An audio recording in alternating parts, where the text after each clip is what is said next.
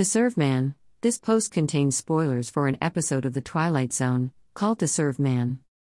Season 2 of the original The Twilight Zone series featured a loose adaptation of the 1950 short story by Damon Knight called To Serve Man. The episode, of the same name, introduces us to Michael Chambers. He is lying on a bed. A voice over a loudspeaker asks him what he would like to eat. He answers that he doesn't want anything to eat at the moment. All innocent enough, but then the narrated flashback begins. One day, flying saucers appear in the skies over every nation on Earth. A race of aliens, the Conomites, arrive with promises to help human beings resolve all the pressing problems facing the planet. All they ask in return is the trust of human beings. The Conomite ambassador accidentally leaves a book behind as he or she slash it returns to a ship. Chambers is a military codebreaker. He's is charged with translating the book. He succeeds in understanding the title, To Serve Man. The ambassador returns and answers questions while connected to a lie detector. No deception is detected. All the Conomites want, it seems, is a trusting relationship with human beings. Earth is only the latest planet to benefit from their philanthropy. Photo by Maria Orlova on Pexels.com. The Conomites keep their promises. Soon Earth is demilitarized, and Earthlings are well fed and prosperous. The Conomites invite human beings to visit their home planet, which they portray as an unimaginable paradise. Hundreds of people accept the offer. The only condition for travel is that each voyager must be weighed before embarking. Chambers accepts the offer and is standing in line to board a ship. As he nears the scale, his assistant rushes to talk to him. She is restrained by the Conomites, but she is able to scream out, To serve man, it's a cookbook. But it's too late for Chambers. He is hustled onto the ship and heads off to his fate. In the final scene, the Conomites encourage Chambers to eat. He looks at the camera. Chambers asserts that whether you are on Earth or on the ship, it doesn't matter because sooner or later you'll be on the menu. Chambers, consigned to his fate, then sits down to eat the food prepared for him by the Conomites. Fade to black? I don't think the writer of Mark's Gospel anticipated Rod Serling by two millennia. But I have sometimes wondered about how deep the irony runs in the writer's account. The Son of Man came not to be served but to serve, we read in Mark 10:45, and to give his life as a ransom for many. The play on the word serve doesn't hold up very well when we move from English to New Testament Greek. But I'm not sure it breaks down entirely either. One of the aspects of Mark 6 is that it contains the tale of two tables. In this week's reading, we witness the bloody birthday banquet in the palace of Antipas. Next week, we get the feeding of the 5,000 in the wilderness. These seem to be companion texts, designed for edifying comparison and contrast. Herod dines. John dies. End of story. Jesus dies. We dine. Beginning of story. I don't think the writer of Mark's Gospel missed this theological opportunity. So, the preacher may offer the first installment of a two part sermon. Good luck with that in the middle of the summer? But the table where cruelty is the point is offset and opposed by the table where service is the center. John the Baptizer is served up as a sacrifice to the casual cruelty of the powerful, the privileged, and the positioned. The bloody platter is a meal where death triumphs once again. Jesus prepares us to come to the table where he serves us with himself that we might have life in abundance.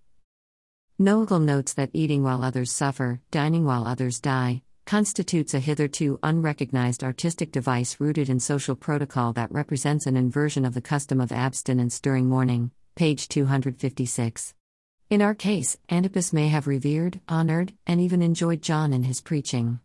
But in the end, he was celebrating his birthday while John rotted in jail. Such a meal thus functions to underscore the contempt of those dining for the dying by depicting their deaths as unworthy of lament. Page 256.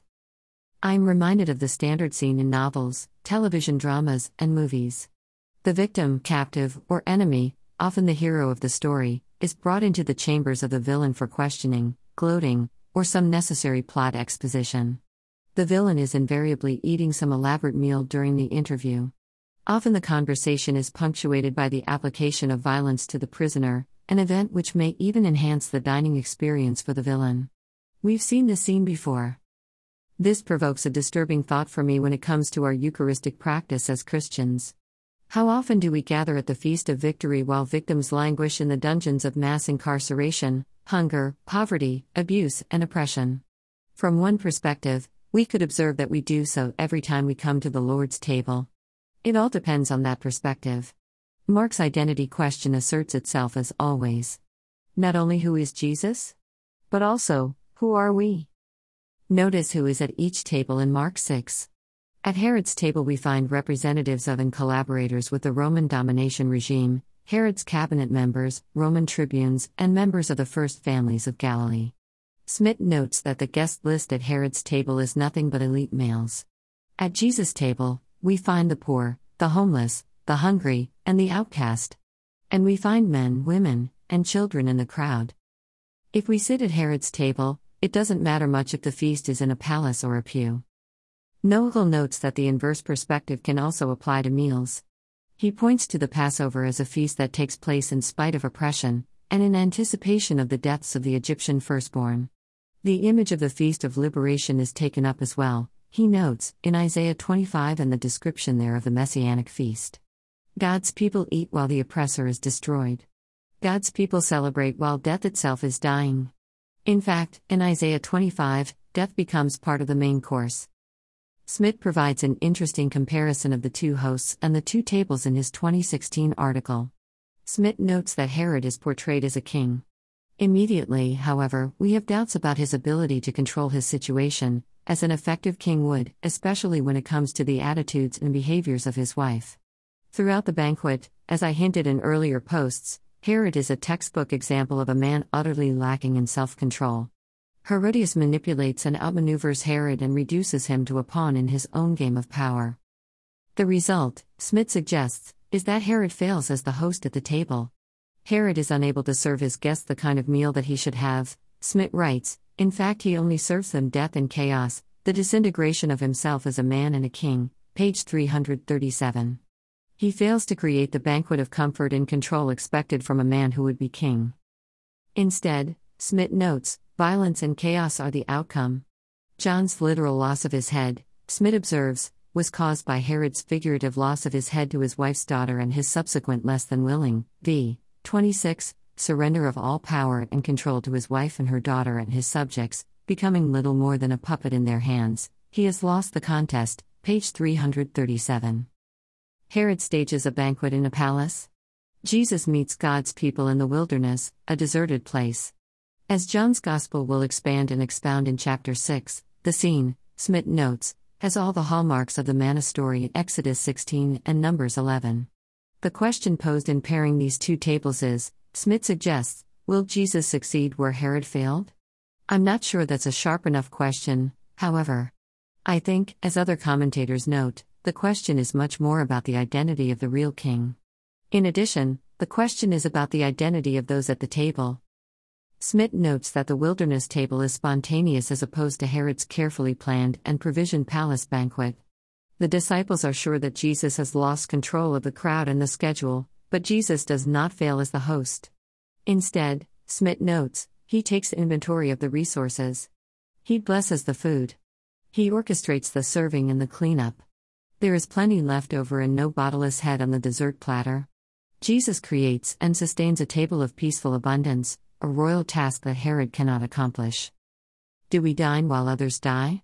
Or do we commit ourselves to be served up as the body of Christ for the life of the world? The former puts us at Herod's table. The latter puts us at Jesus' table. Are we being served? References and resources https colon slash slash headtopics.com slash a slash I want his head on the a platter Kentucky mom tells 9-11 dispatcher of suspect who took her baby in CA 10235366. Black, C. Clifton. https colon slash slash www.workingpreacher.org slash commentaries slash revised common lectionary slash ordinary 15 slash commentary on Mark 6 14 29 3. Jennifer A. Glancy, Unveiling Masculinity, The Construction of Gender in Mark 6 17 29, Bible 2, 1994, 34 50. Hurtado, Larry. Mark, Understanding the Bible Commentary Series. Grand Rapids, Michigan, Baker Books, 1989. Jeremias, Joachim. Jerusalem in the Time of Jesus. Philadelphia, Pennsylvania, Fortress Press, 1969. Kraemer, R., 2006.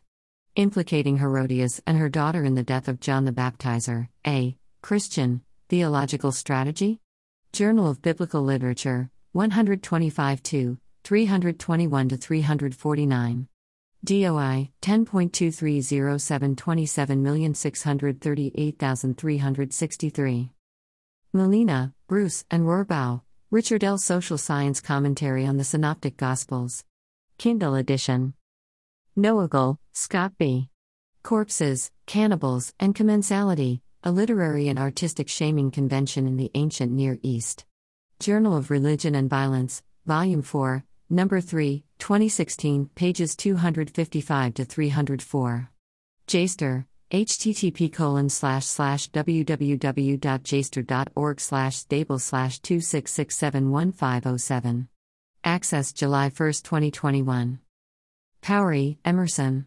Https colon slash slash www.workingpreacher.org slash commentaries slash revised common lectionary slash ordinary 15.2 slash commentary on mark 6 14 29 5 sandmel s. Herod family. Interpreter's dictionary of the bible volume 2 nashville tennessee abingdon press 1962 pages 585 to 594 smith peter ben the Ritual, The Construction of Masculinity in Mark 6, a methodological exploration on the interface of gender and ritual studies. Neotestamentica, Volume 50, Number 2, 2016, pages 327 to 352. JSTOR, http colon slash slash www.jstor.org slash stable slash 2641764 Access July 1, 2021. Swanson, Richard. Provoking the Gospel of Mark, a Storyteller's Commentary Year B. Cleveland, Ohio, The Pilgrim Press, 2005.